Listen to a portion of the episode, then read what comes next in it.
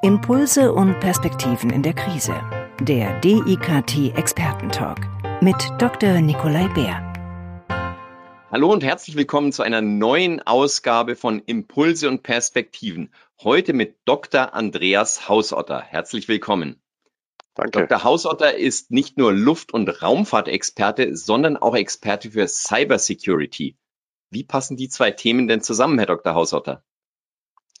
Ja, wir arbeiten langjährig äh, im Bereich Luft- und Raumfahrt und entwickeln für äh, Satelliten Elektronik. Äh, das Herzstück des Satelliten, der sogenannte Onboard-Computer, äh, dort im Bereich Software und Hardware. Und äh, wie man sich leicht vorstellen kann, spielte im Bereich äh, der Satelliten das Thema Security und Safety, also auch Cybersecurity, äh, immer schon eine erhebliche Rolle, weil man eben den Satelliten nicht zurückholen kann und äh, dann mal entsprechende äh, kleinere Reparaturen oder Änderungen an Soft und Hardware vorzunehmen.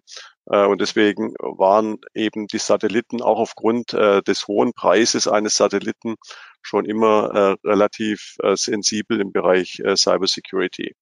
Und über dieses Thema der Entwicklung äh, der Cybersecurity für Satelliten sind wir dann eben äh, noch in die Breite gegangen und haben das Angebot dann für alle Industrien angeboten.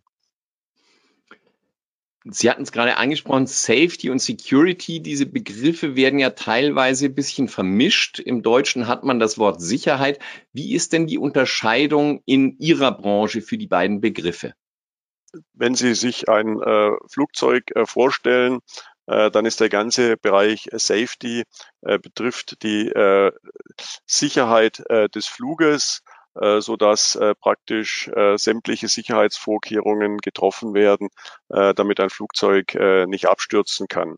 Äh, der Bereich Security, da geht es dann im Wesentlichen um die Datensicherheit des Ganzen, dass die Funkkommunikation sicher ist, äh, dass die Daten äh, sicher verarbeitet werden, dass sie immer verfügbar sind, dass sie integer sind und das ist der Bereich Security dann. Deshalb heißt es auch wahrscheinlich Cyber Security. Da geht es auch eben hauptsächlich um Daten. Was müssen Unternehmen denn gerade in dieser Corona-Krise beachten, wenn es um den Begriff Cyber Security geht? Ja, wir haben natürlich jetzt eine ganz besondere Situation in der Krise, äh, wie die meisten ja äh, sich äh, selbst schon erfahren haben, spielt das Thema Homeoffice jetzt äh, eine sehr große Rolle. Wir müssen alle, wir sollen alle zu Hause bleiben oder viele. Ähm, und äh, in dem Bereich ist es dann eben so, äh, dass Arbeiten im Homeoffice natürlich andere IT, äh, Cybersecurity Herausforderungen äh, erfordern, als normalerweise im Büro in einer häufig geschützten Umgebung der Fall ist. Insofern äh, sind natürlich äh, jetzt äh, bezüglich der äh, Laptops, PCs, die zu Hause eingesetzt werden und der Zugänge in die Firma hinein, äh, sind andere Herausforderungen äh, zu berücksichtigen. Diese Digitalisierung hat natürlich auch zwei Seiten. Einerseits wird es für die Unternehmen dadurch teilweise günstiger, weil Prozesse einfach ähm, Kosten sparen. Andererseits steigt ja der Aufwand für die IT-Sicherheit. Wie hält man da die Balance? Wie weiß ich als Unternehmenslenker, welche Entscheidungen ich treffen muss, was den Bereich angeht? Wie groß ist die Gefahr denn wirklich? Ja, es sind halt immer zwei Seiten der Medaille. Die eine Seite ist, man will durch äh, Digitalisierung äh, Prozesse optimieren, auch äh, Kosten einsparen.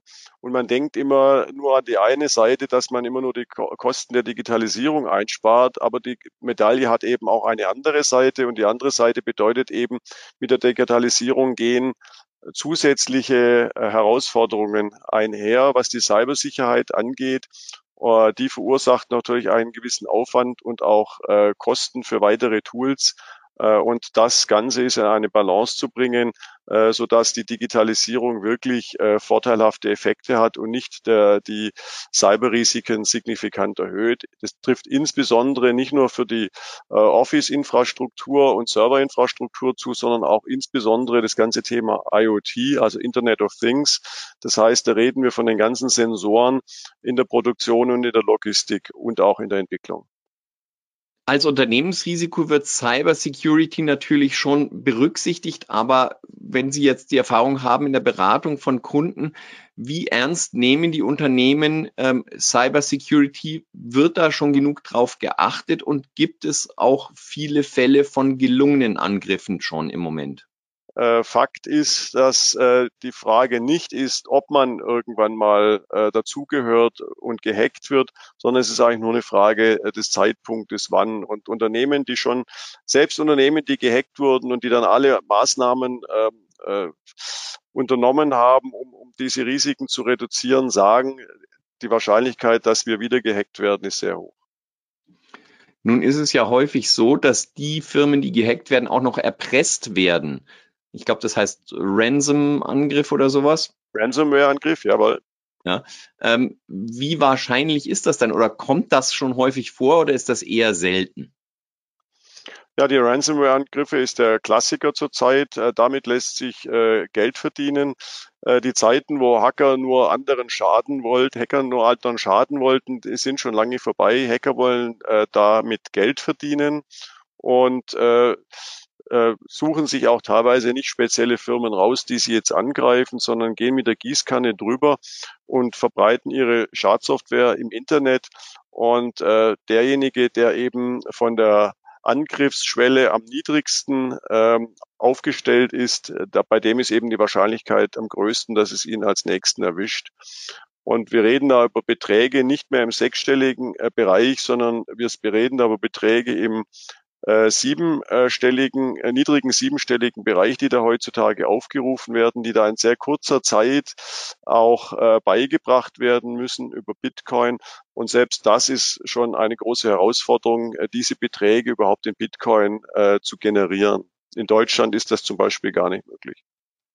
Was, was heißt es denn? Kann man diese Hacker dann auch äh, dingfest machen oder verfolgen oder hat man da äh, als äh, Sicherheitsbehörde überhaupt keine Chance im Moment?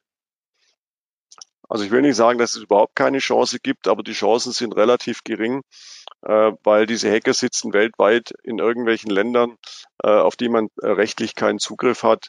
Und äh, es sind ja nicht nur äh, private Hacker äh, in dieser Branche unterwegs, sondern es sind ja auch Geheimdienste unterwegs, Industriespionage, Deutschland ist besonders betroffen durch diese vielen sogenannten Hidden Champions, äh, die wir in Deutschland haben, diese Weltmarktführer im äh, mittelständischen Bereich, äh, die ein Know-how haben, äh, was eben äh, häufig äh, führend ist.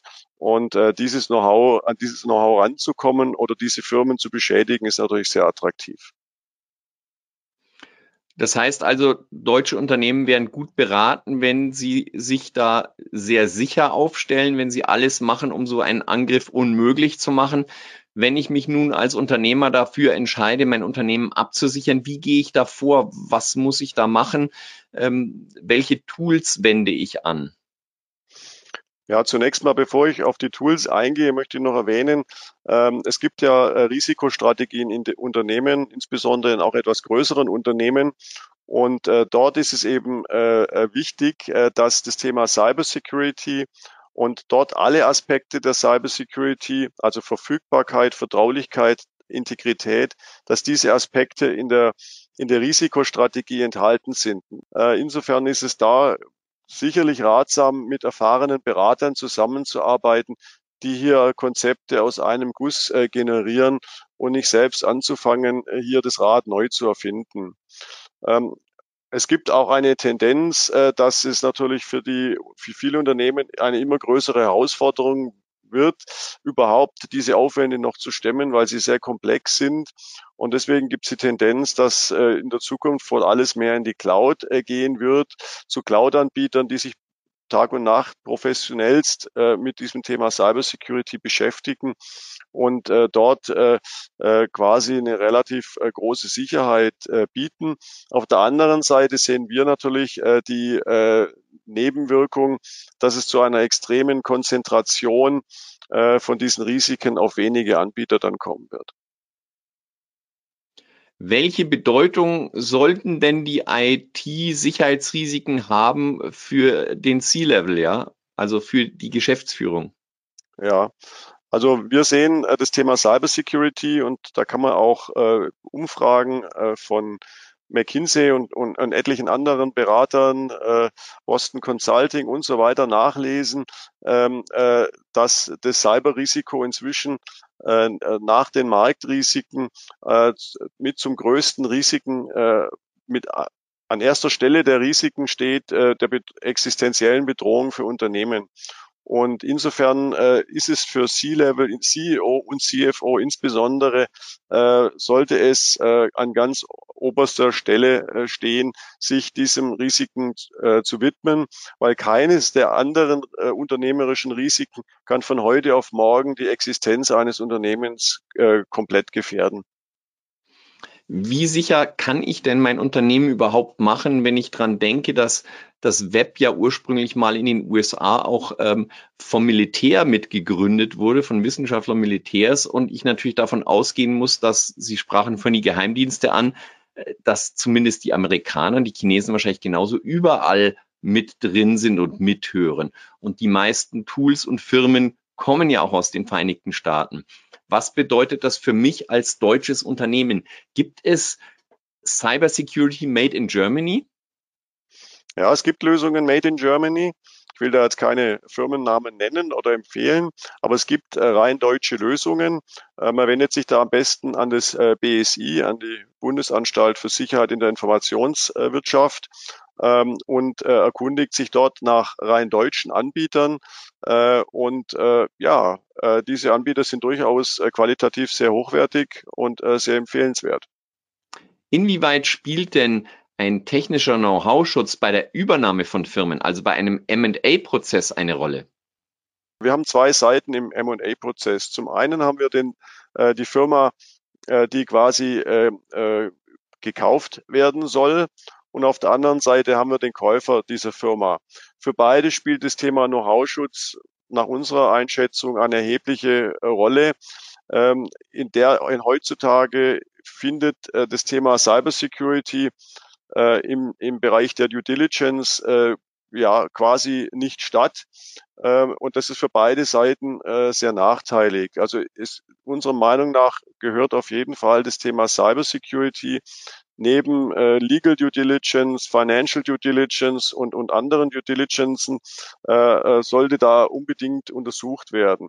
Für die Firma, die verkaufen will und der an einem ähm, äh, hohen äh, Preis interessiert ist, ähm, ist es natürlich sehr wertvoll, dem Käufer nachweisen zu können, äh, dass äh, das Know-how äh, von vornherein schon immer sehr äh, umfangreich geschützt worden war. Das kann man insbesondere mit äh, technischen Lösungen zur Datenintegrität gewährleisten.